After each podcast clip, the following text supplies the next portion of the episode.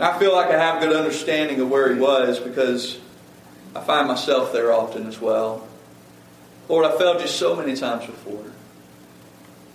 I've made promises so many times before, and I've broken them so many times before. Hesitate to make that same level of commitment again. But listen, we have to decide at some point whether we're going to let our past failures keep us from serving God or if they're going to be our motivation to keep us from making the same mistakes again. I want you to understand that Jesus was not insensitive to Peter's feelings, but Peter's past did not for one second change Jesus' plans for his future. He wasn't going to let Peter's pity party stand in the way of his plans for him. Jesus knew that Peter was going to forsake him that night. That was no surprise to Peter. In fact, he said, Before the rooster crows, you're going to deny me three times. Jesus knew all of this. And he used it to grow and prepare him for what was next. See, Peter needed to make that mistake. Peter needed to mess up, and the Lord let him do that because he knew that at the end it was going to be an opportunity to train him and to grow him, mature him even more. After letting Peter get all of that out, his command was two words. He said, Follow me. Let's look at verse 18 and 19. It says, Verily, verily, I say unto you, when you were young, you girded yourself and walked where you would, but when you shall be old, you will stretch forth your hands and another shall gird you and carry you whither you would not. This spake he, signifying by what death he should glorify God. And when he had spoken this, he said unto him, Look at verse 19, he said to him, Follow me. You know, just three years prior to this, maybe not far from where they were sitting that morning, Jesus had uttered the same words to Peter before. He was walking on the seashore of Galilee. He looked out, he saw two fishermen, Peter and Andrew.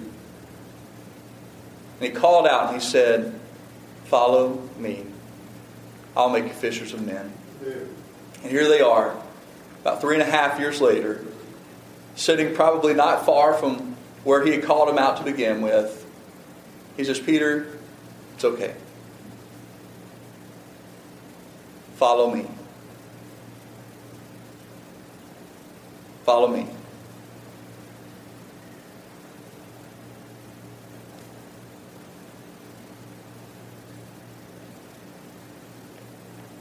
Peter, doesn't matter what you've done. Doesn't matter how you feel.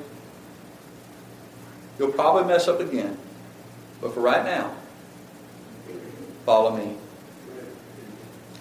Listen, we've all failed Jesus in the past. Every one of us. He knew we were going to fail him.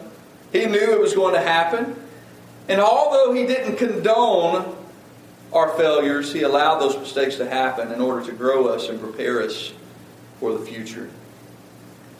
So I want to say to you this morning that regardless of what you've done in your past, regardless of maybe what you're even involved with now, that it doesn't change the master's demand.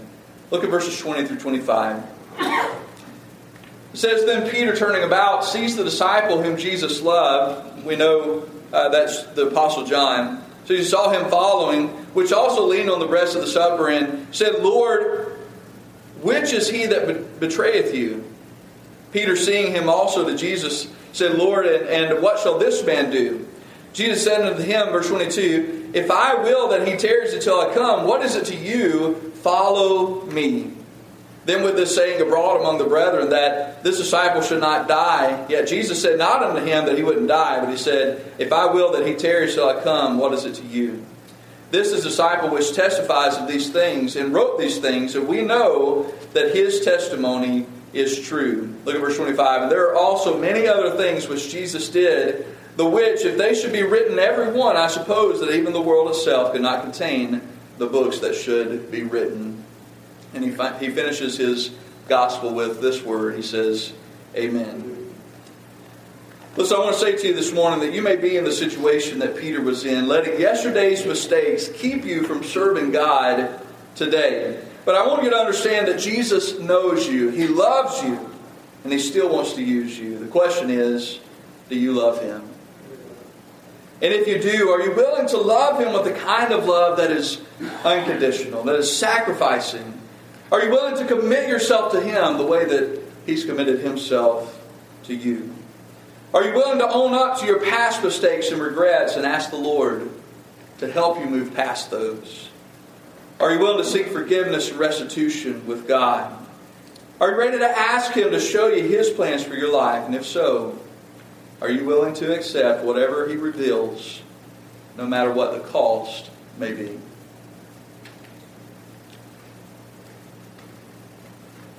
I think I could simply finish the message this morning by asking in Jesus' behalf the same question that he asked to Peter that day.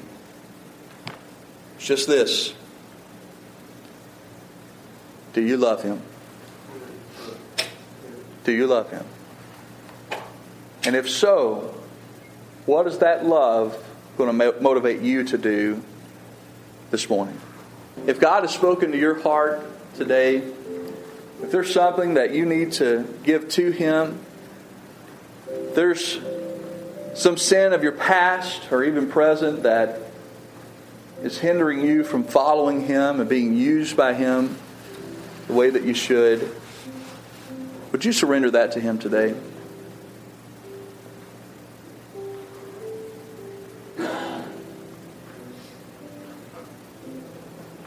Maybe you just feel inadequate to follow God. And I want you to know that Satan is a professional at digging up past failures and past sins and letting you know why you can't serve God. But I want you to know that when God forgives, He separates that sin from us as far as the east is from the west. He won't bring them up again. So know today that if some failures of the past are haunting you, it's not God that's holding that over your head. That's Satan trying to trip you up. Surrender that to God. And move forward. Serve Him, love Him with all your heart.